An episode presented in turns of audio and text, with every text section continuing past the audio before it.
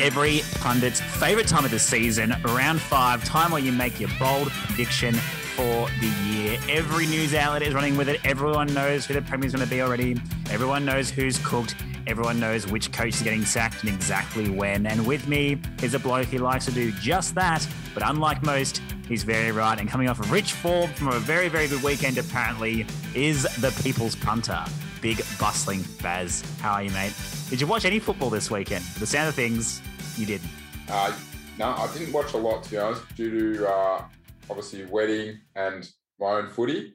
And then I went to the comedy festival on Sunday and I had to recover uh, after a big night Saturday night. So I didn't watch too much football, but I did uh, keep across all the games via the AFL Live app and Sportsmate app, and uh, yeah, just tried to watch as much as I could. Did watch did watch uh, Thursday, Friday, but yeah, most of the games over the weekend I kind of missed out on. So due to my own football commitments and then wedding bonanzas.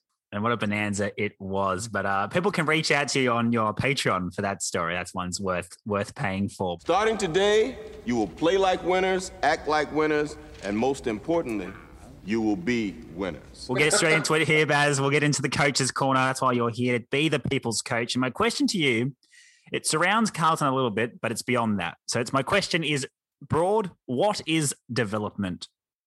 It comes off the back of uh, a lot of outlets this this week saying that Carlton needs to get rid of their list cloggers if you're Kane Cornes, saying that Teague needs to get up and fire, like gets up fire and brimstone and take people to account if you're a David King. It's saying that they didn't do it all right in the draft. It's saying that potentially their their d- development coaches are no good. Well, they wouldn't have any this year due to all the restrictions on their soft cap. So I want to break down what is development for you because you are an under 19s coach in the amateur. And so if anyone knows development and not getting to pick and choose, it's it's you. You get given kids and then you work out what to do. And so my first question is, do you have a game style in mind and then make your kids play to that? Or do you look at which kids you have across the whole squad and then try and play to their strengths? I definitely try and play to your squad strengths. So, I mean, generally at Brighton, we don't have a lot of tools.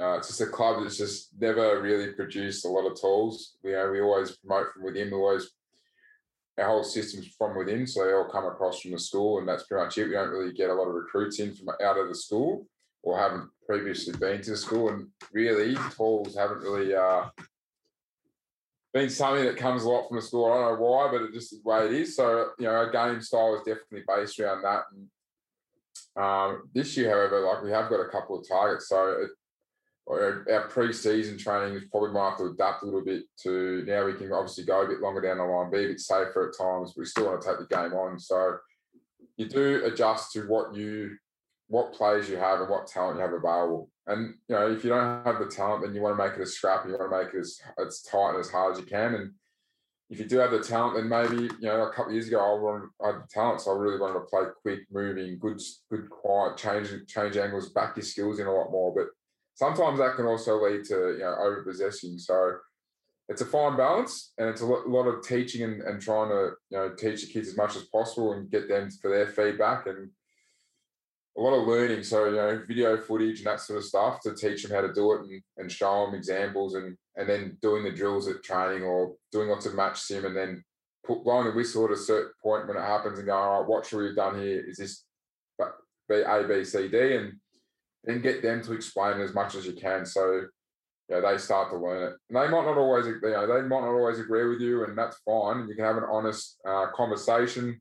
Everyone has different opinions. It's about being respectful. And I think if you got that respect from your playing group and everything, and uh, no one takes it personally because you do have that respect and you know that you're all aiming for a common goal, then that's that, that's the best way to go forward. And so, from the outside looking in, what do you think Carlton is doing? Do you reckon they're doing that method that you take, and like, are they making the most strengths out of what they've got, or has David Teague decided on a certain style of football and trying to, you know, push a square peg into a round hole, as the saying goes? I think from watching TE, uh, and especially like even I know we've, mentioned that um, doco a few times, but getting uh, and it's obviously produced, so you don't know what it's really like, you know, and how much they've shown you. But even from hearing him speak in the media, I feel like he's too much um, are like maybe too matey with the players. I reckon there's a fine balance. Like I think AFL a bit different to like local level as well. Like you know, local level you need you need to be matey with them because you're playing you're, not you're playing with sheep stations, yeah. Hmm. But you still need to be hard and firm and have that respect that when you speak up or or, or, or you know challenge the group that they they respect and they they fight back and answer back. I don't think Carlton have that to a certain degree, and that's the way he speaks. And then I don't think they got the cattle either. And you know, I, I noticed last night on the couch that um, they actually brought this up was about you know maybe you throw players around different positions and see what you got. And I think you know the one. I mean, for us at a local level, we only get probably two or three coach games. This year we had one, but otherwise you got your intra club games or little scratches you have between yourself to see where players can play in certain positions or try something out. Teague's been here a couple of years. A lot of these players a, a fair bit. Surely he knows that. Oh, hang on a minute. SPS played a lot of midfield time with Bolton and was a very good midfielder. Like he's a good outside midfielder. He probably adds to if you've got Cripps and uh, getting the ball on the inside and they can get out to an SPS. What better? He's, he's, he's an equivalent to a Hill, probably a little bit better, and he's a little bit harder than Hill. But so why isn't that happening? I know they got ball use issues off half back, but is he being as effective there as what he could be as a midfielder? So, and midfield is more important. I've I'm on the, on the philosophy philosophy this year that if you don't win the clearance and win your own ball, then you're no good. Like you can have all the structures and all the desire and all the everything, all that, all that sort of stuff you, you want in the world. But if you don't win the footy and get it out of a clearance, out of a stoppage, and have first use, that goes all out the window because then you're just reacting to whatever the opposition's doing and it has definitely gone more that way. And we'll get into a few teams that we're going to sell on this week that are absolutely diabolical around the clearances. Uh, another question about the kids then is that obviously the three weeks now in a row, I think there's been a team in crisis. So last week it was Collingwood, this week it's Carlton, and everyone everyone's favorite pundit is just to come out and say, "Play the kids, play the kids." Does gifting kids games do anything? And then how many games does a player need before you know that they're, you know, quote unquote good or not good? Because again, everyone's saying that Carlton has list cloggers and et cetera, et cetera. But like if they don't play, then how do you know? A. And then if they're not playing, surely there's a reason why they're not playing. And that's because they're not good enough to get into the best 22. Well, it could be that, or it could be they're not, um, their body isn't ready. So it might be if it's too small, not physically strong enough, which means I get pushed around or hurt. Uh, they might not be fit. They might not be fit enough. They might not be up to AFL level fitness, which again means they're just going to get hurt and injured. So why would you bring a kid in at 18, 19 and have him getting soft tissue injuries or anything like that when he's not quite ready in his body? When in a year's time you can get him in and then play and you know say and he doesn't have any injury issues and he's had a full season of VFL and depending on what club you're at, that full season of VFL can be very very good for their development if they're good enough and they're up to it, I, I, I most teams, and you look at your Port Adelaide, your Sydney's and stuff, they've waited for kids to come in. They're good enough. Yep. Their body right. Yep. We're playing them. And that's, I think that's my bit of frustration with probably a couple of Collingwood. You know, McInnes isn't ready yet. His body's not ready. They've always said that he would be ready for probably until halfway through the year because he needs to build his tank and he's not, not probably not ready for that sort of stuff. And he's could be, you know, soft tissue injuries and all that. But the other boys like Henry and, and Macrae, they're ready to play. They should be in. For mine, they should be in. I feel a bit sorry for uh, Henry because he, he, played the first game and you know, didn't get quite near against a bloody good side as five and zip at the moment. So is that his only opportunity he's going to get?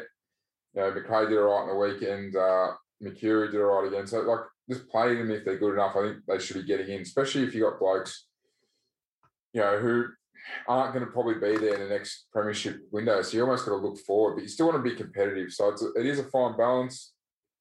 I think the injuries to Collingwood are probably going to be. Well, I'm talking for Collingwood mainly, but I'm probably I know we're probably talk about Carlton a bit, but injuries for Collingwood this week I reckon are, are good because it means we're going to see some kids. And you look at Essendon, they're forced to play the kids, and you're starting to see like they haven't won many games. You're starting to see the development of these kids and how they can play and what their what their future holds and the game style as well. All of a sudden, it looks a lot better. So it gives fans hope when, like, you look at Carlton with we know they've got an aging list. So if they're not winning games of football now and they're not playing the kids that they've brought in, I know they've got some injury issues, but so does every club. then uh, supporters lose faith and lose hope, and they think, oh, well, we're going to be crap here for a few years. But if they start seeing kids playing doing well, then they're like, oh, actually, I don't mind if my team's losing because I know that we've got these three blokes going to be here for the next five to 10 years and dominating for us. And then I know they're going to be part of that next premiership window. So then all of a sudden you, you got blokes like nuffies like me who are looking towards next year's draft and going, oh, we're going to finish for here in the ladder, bottom four for Collingwood. So let's, I know we get Nick Daicos. All right, where's our other selections? What other kids can I start looking at? Hopefully we draft. So probably the last question around this then is how many games is enough? And so you said, you know, like Henry got it for Collingwood round one against Melbourne, didn't get near it, hasn't been seen since. Would you, if you were um, a an AFL coach, do you basically go to these? You debate you debuting a kid in the first couple of rounds, and you just say you've got four games. We don't don't worry about this game. We're going to back you in for four games, and then we'll reassess. Or is it have to be game by game? Game by game, and I think opponent as well. Yeah, because if you know if you like if you got a ruckman and he's coming up against a Grundy or a Steph Martin or Max Gawn, you're like, hmm, do I want to expose him to this and have him a get smashed? Is he the type of kid that's going to rebound from that, or is he going to take learnings from it? Or against you know coming up against the currently you know someone like a Gold Coast who've got no rucks or a Geelong who've got no rucks and be like, you know what, he's probably going to go 50-50. He'll he'll break even. He'll get something out of it, stuff like that. So it's a fine balance. Um, but I reckon, yeah, you play them and you tell them they've got to hold their spot. They've still got to hold their spot in the team. So there's no good of them, you know. I reckon you got to play. You can't just play them for one game and then drop them back because it's a debut. They're going to be nervous. You need to probably give them two or three so they feel like they belong. And then as long as they're ticking off the basic KPIs like pressure acts and, and tackling and it's still contributing that in that facet, then I'd keep playing them and only to the point where you go, oh, I've got 22 fit, strong players, and it's probably going to push him or him out. And who do I pick? And you go for the one that's contributing more. That's why you're the people's coach, Baz. It all makes very good sense.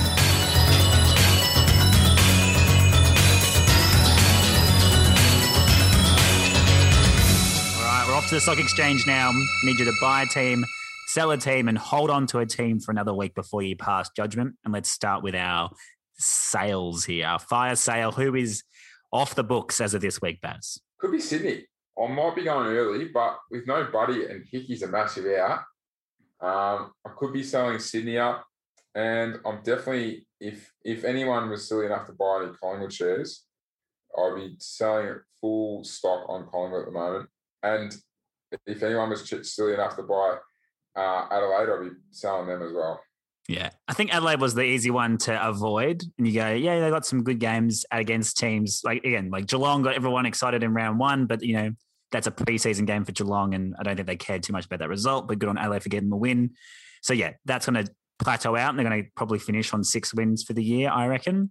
The Sydney one is interesting because we did say two things. Like we always said that you know buy now to sell later, and the kids will fade later in the season, and everyone's jumped on it it's like they listen to the podcast, Baz, some of these big major outlets, but they jumped on and said kids fatigue late in the season, and something we've been saying for what four years now. But um, so I think Sydney, yeah, well, that decline is always going to happen, and once they start losing key players, that becomes a lot. That decline comes a lot quicker.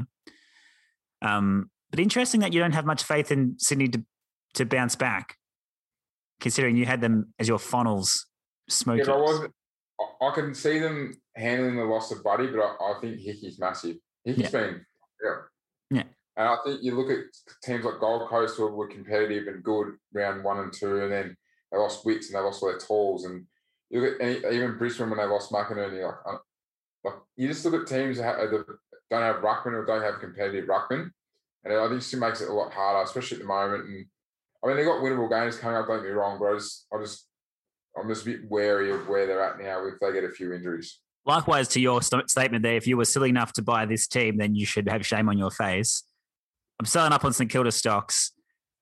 I wanted, I saw good things. We saw their ability to score, but if you've watched any football TV this week, you would know that they they don't like to run the other way very much. But also, what's interesting is that I think someone actually made the comment that they are trying to kind of mimic the, the Richmonds of the world with their forward kind of like you know frenetic forward pressing with with the ball, but they just don't have the skill players at the moment. And so, whilst everyone's saying they don't have guts and they don't have run and they don't have defense, I think the issue is that they think they're better than they actually are with the football, and so they try and take a kick on, and it puts them out of position. So when you turn it over in a dangerous position, it's all of a sudden, well, of course you can't tackle straight away because your setup is designed to maintain and retain that inside 50 kick, not turn it over to running halfbacks and have to chase the other way.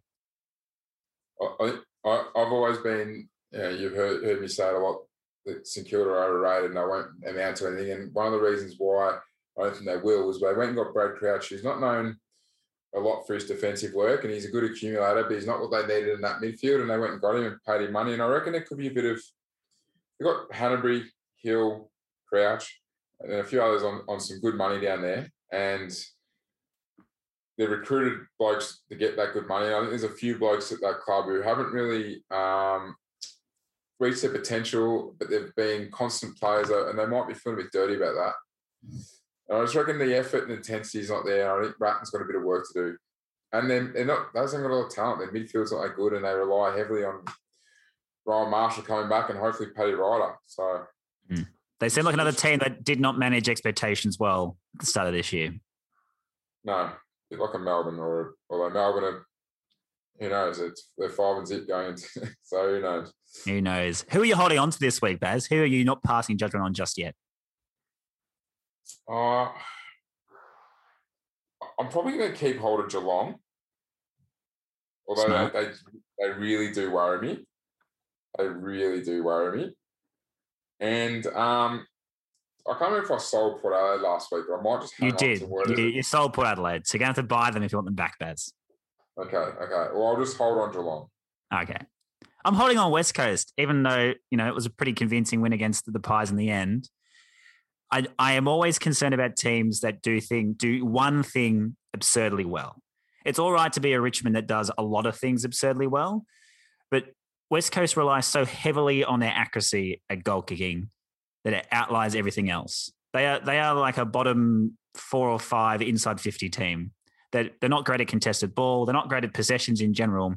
They they need the they need the marks and they need to kick straight to win games. And you know they kicked at eighty percent accuracy from set shots beyond twenty five meters last week, and that's unheard of. Like that's that should be sub fifty and so hence the comfortable win. But that will regress. That will come back to the mean. That will come back to 50% at some stage. And when it does, then their deficiencies will show. Yep, I've always thought West Coast are overrated anyway. So, so in in not so many words, there you go. That's the the succinct nature of Baz. And and who are you who are you buying them, Baz? Who are you excited about, if anyone, this well, week? Just on West Coast, like they beat, they had some injuries and they still won pretty pretty convincingly against the beat up Collingwood. I mean, it was yeah. four goals, but you know, again, they've got some good depth, but I, I still I just don't they just rely on on so few and yeah, when they get some players back, they'll be pretty dangerous. But I just don't know. I still don't believe they got the full ticker. Anyway, um, who am I buying? Well, I better buy back Port. Um, and I'll just keep buying Richmond stock. I, I bought Richmond stock last week. I'm just going to keep buying some more. So Makes sense. It's the easy thing to do. Is that they're probably going to win it again this year. If you wanted to make a ridiculous statement, it's it's theirs to lose again. Shock, horror. That's yeah, the story we haven't seen. Yeah, and uh, I'm buying some port stock as well, Bebaz. They did as we as we warned people they were gettable last week, and you know Carlton should have beaten them, but we knew we knew better than that. We've read this book before, and uh, Port are a good side, and good sides do mature things like winning the games against they don't use injuries as an excuse. They don't use travel as an excuse. They don't use being tired against a good side the week before as an excuse. They don't get emotionally invested in results. They had a mature win. Congratulations, Port. You could be a proper contender this year. So buy up. All right, Baz, into the preview of round six. And there's some good games, and there's a, a fair few games that you can swap out if you have a Anzac Day commitments. So uh, the must watches are up first, Baz. It's Friday. GWS are $3.17 outsiders against the Dogs, $1.36 favourites. They're playing at Manuka Oval in Canberra. It's going to be a cold, chilly night. Does that mean that the Giants are any chance of another gritty upset win against the Dogs? Ooh, they're going to bring a slog and they're going to try and slow it down. They did that last week with Sydney. They did it the week before with Collingwood. they're going to make it congested and just really hard for the doggies to move the ball. But they've had they've been involved in two really tight, tough games now in a row at GWS, and just like they've got their injury worries. They've got some young kids playing. I think might catch up to them where Western Bulldogs have been pretty pretty bruise free footy last few weeks, and they also uh, the doggies generally do all right against the GWS. They've got a pretty good record, of, I believe, off top off top of my head. I know they battled them last year, earlier in the year, when uh, GWS came out and tried to go after the bond. I just reckon the doggies might uh, flog them here. Well, not flog them, but it would be a good five, six goals in this, I reckon. Well, that seems to be the format of the year, really, is that if the game is pretty tight for three quarters, there's a huge chance of a blowout in the fourth that we saw, like Melbourne Hawthorn, for instance, if there's a difference in quality in the sides. And I think despite the fact that the Giants are being, you know, dogged and determined the last two weeks, mostly on the back of, as you said, a couple of a couple of blokes, then that difference in class and the difference just in energy will show towards the end of this end of this game and I don't see how the the Giants can kind of close this game in. Like, if you can work out how to close the doggies midfield, then credit to you. You're probably going to be in the top four this year. Well, if you, I mean, that's, I mean, that's probably our biggest concern is well, for the doggies going forward. If they do actually happen to stifle make this a real congested battle, that's what the doggies are good at. They're good at that. But it's whether they overuse it around that congestion because with their hands and they've got enough pressure on them to stuff up those handballs Treloar's me one to watch. He's been good. Uh, I must give credit to GWS though. They're throwing of magnets around lately and, and changing players' positions and that. And that's again something that T you could probably look at. Um, look, I wouldn't be surprised GWS won, but I think the doggies are, are, flying and good on them. They can be flying around five and six. That's good.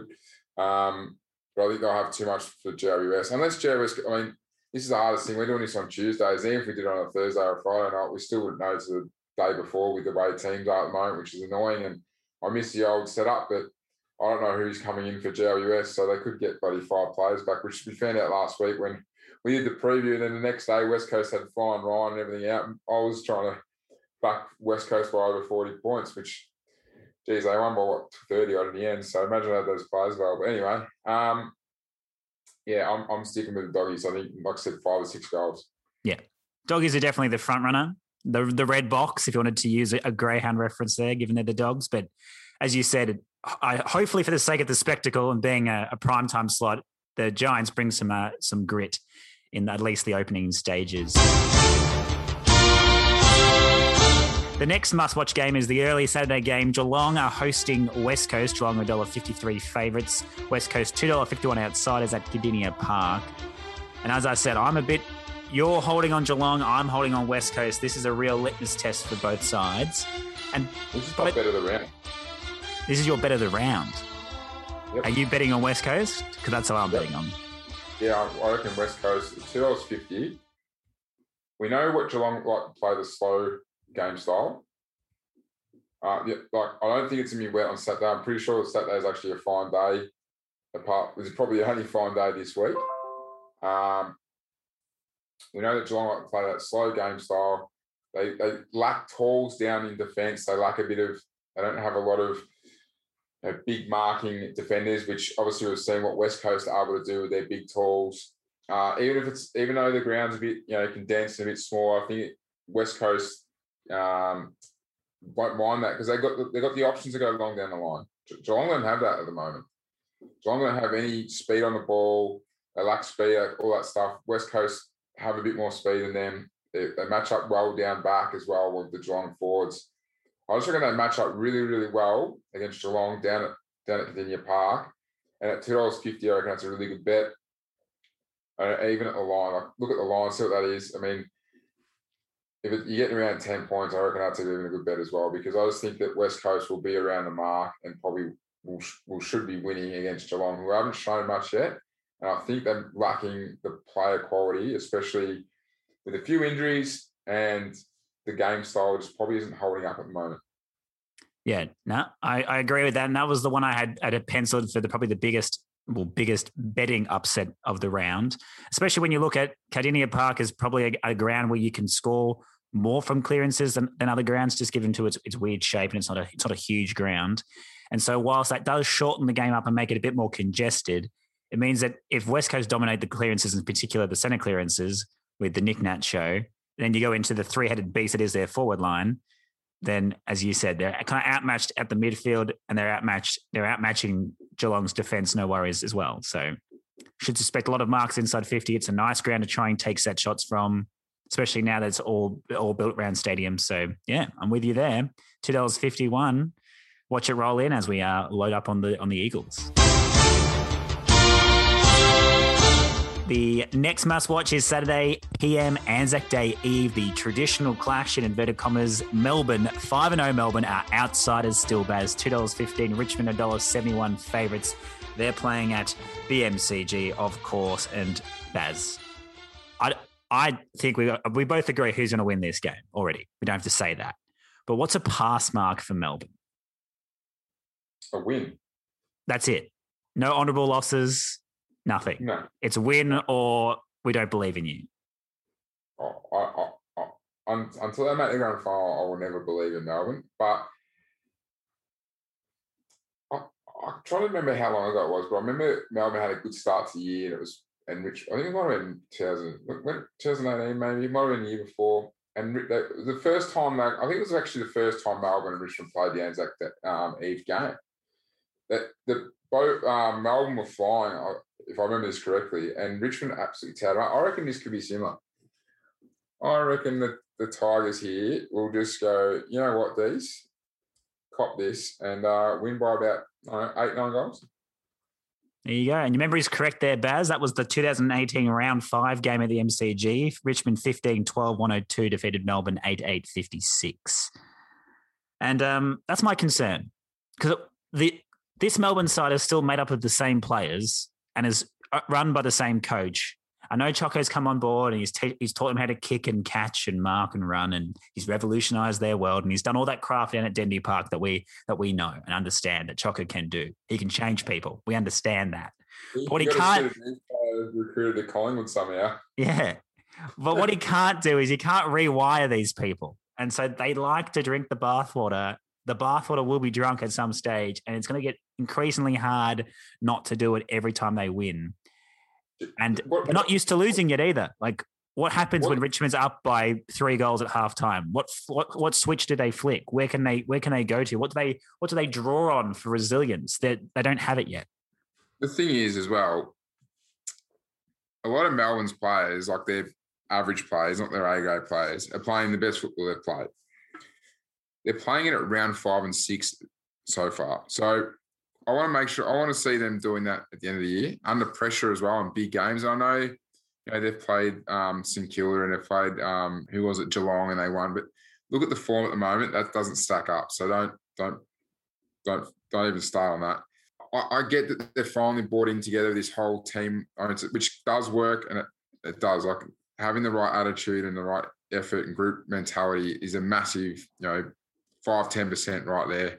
But just seeing these players play their best football they've, they've played, and they've got a few decisions now. There's like there's a Brown coming, there's a Weideman coming. Does that disrupt everything? So there's all these things you got to ask yourself. And you know, I just reckon that Richmond will just be Richmond is still the best team in it for mine by a country mile, and only Adelaide is near them, and they've got a few injury problems at the moment. So I reckon Richmond will just want to be flexing their muscle because Richmond might want to go what four and two. So Richmond yeah. load up.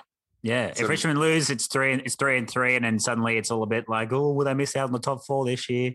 The answer is probably not. But so that's the interesting part for mine is that Melbourne to prove that Melbourne to prove themselves, to prove that they're legit contenders, need to win this game. Richmond doesn't have to prove anything. Richmond will have not have to prove anything until the finals come. They are the New England Patriots of the AFL. They people will just now expect them to win everything every single time until they don't. And then when they don't, we'll just next year go, oh, that was the year off. They'll win it again next year after that. Like they broke football. Congratulations, Richmond. Congratulations, Dimma. You've made this no longer fun, even for a Richmond fan.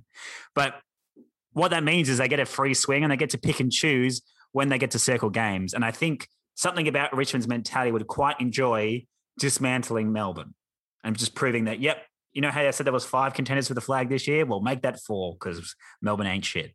So, as you said, probably another 24 point win to Richmond because they never go above 39 anyway. I had, I had 10 goals anyway.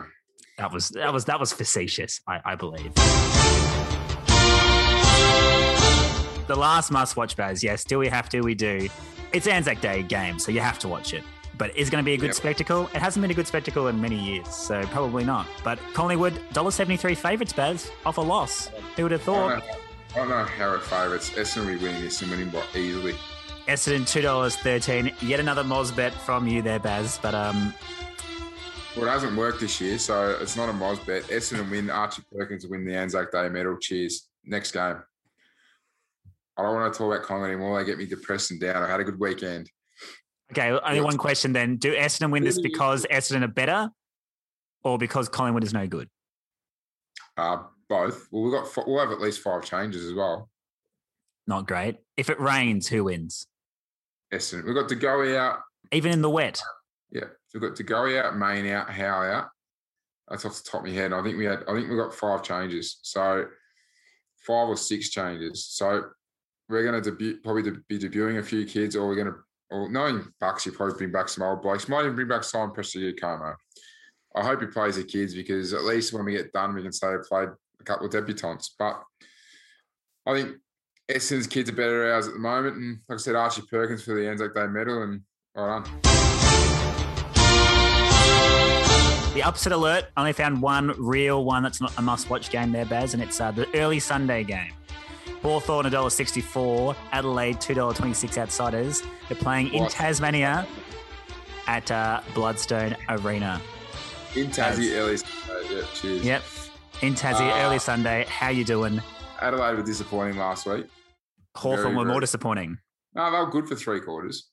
Um, They lost by 50 points, Baz, to Yeah, Melbourne.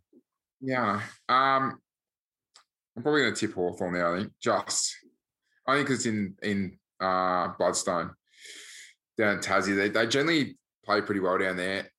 And I don't know if Adelaide are going to travel that well this year. And yeah, Adelaide might be the Gold Coast of last year, win three or four of the first five or six and drop right off. That's true. And it's not going to be, if you know, if all this fresh ball movement has made a rejuvenated Adelaide, then Tasmania, cold on a Sunday, is not the place to play that style of football. Cold and windy. Cold and windy.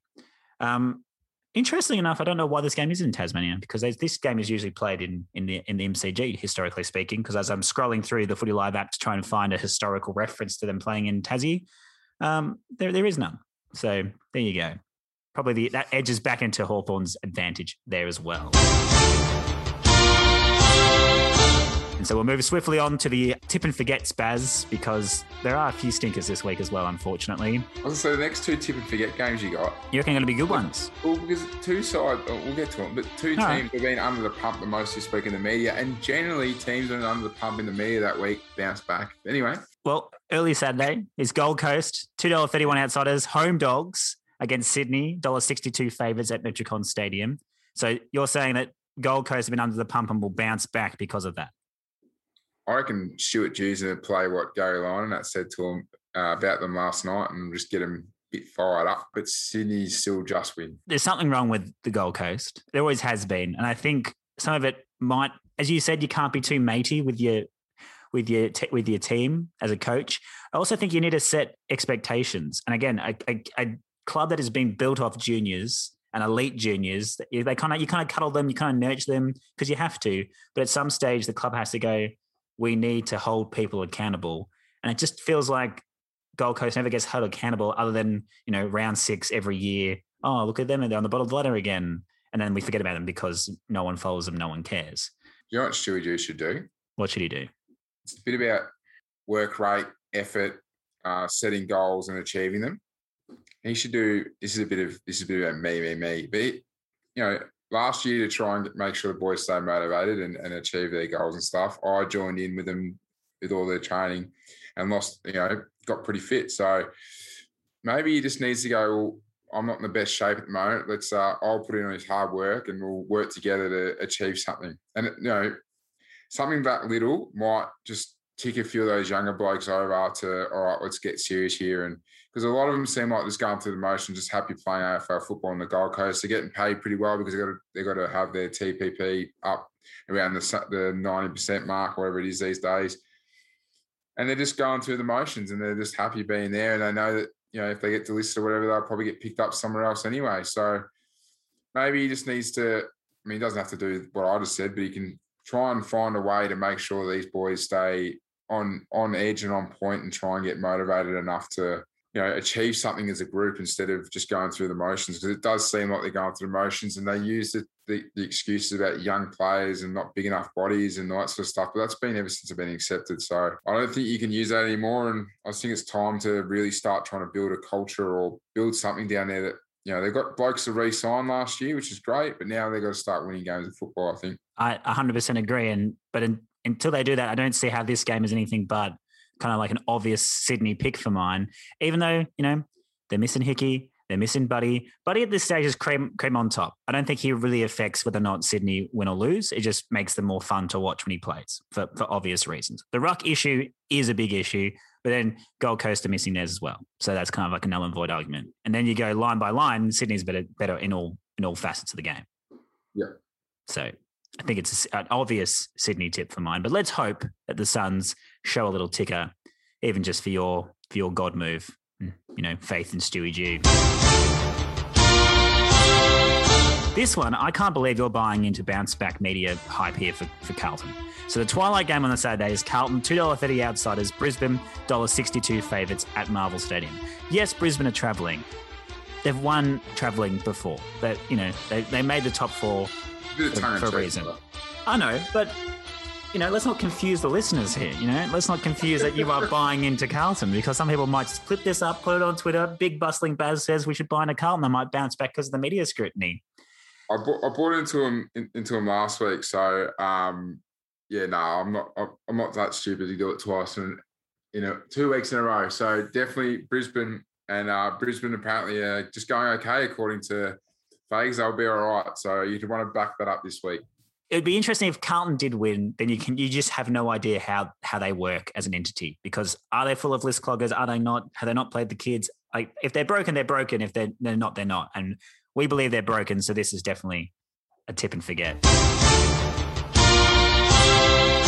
And uh, these games are definitely tips and forgets, Baz. I won't let you have any way about this. So Freo are $1.08. And outside the top eight side is $1.08 against North $8 outsiders. They're playing at Optus Stadium. When does when do they break the 40 point barrier here, Baz?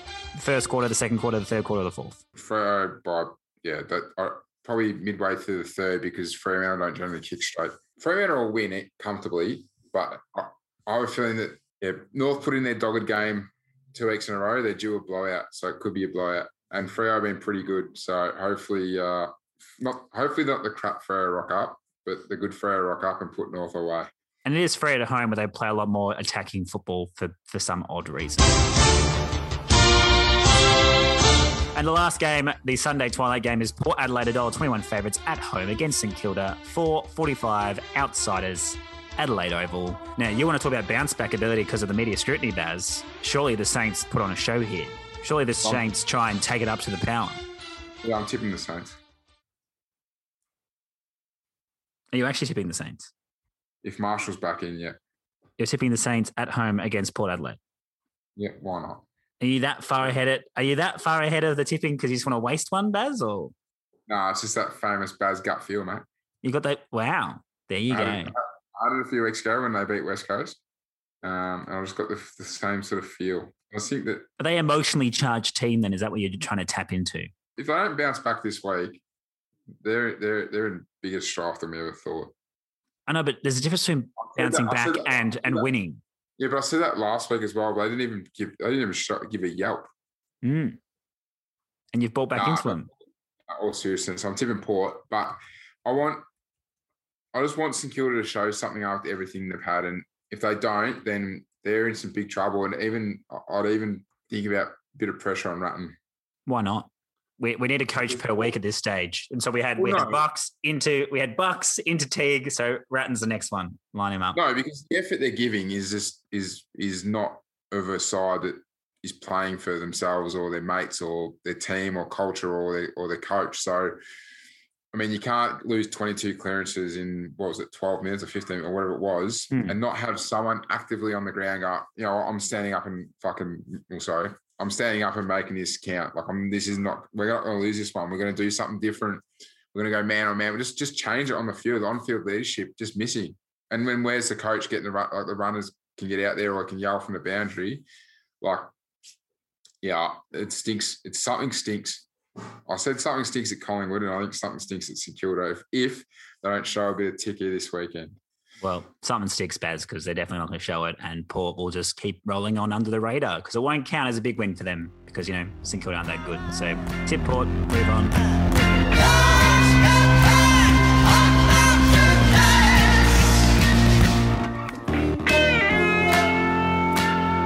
Favourite time, Baz. Money making time. The greenback boogie for round six. Got a hundred bucks to spend, Baz. How are you spending it? Uh, this is a put in, take out job. Hundred dollars. West Coast head to head into Richmond at the line. Four dollars seventy six. Just, just, just put the money in and just go back and collect it after the game on uh, Saturday night. Wow, we in out quick as you like. Definitely the way the Baz likes it, but uh, that's for a different podcast. Two short ones and a long one for you, Baz. So I've got doggies head to head and doggies to lead at quarter time by more than four and a half. The doggies are yet to lose a first quarter, and I reckon the Giants will be a little bit sluggish after a bit of a dour slugfest against the Swans the week before. And then the second one is Brisbane and Carlton. So Brisbane are yet to lose a final quarter this year, and so I reckon they're due to overrun the Blues. So they'll win the last by more than two points and they'll cover their line of seven and a half at Marvel Stadium. And um, I've also got West Coast, but I'm going West Coast into Essendon, which will be paying $5.67 as my roughy bet there.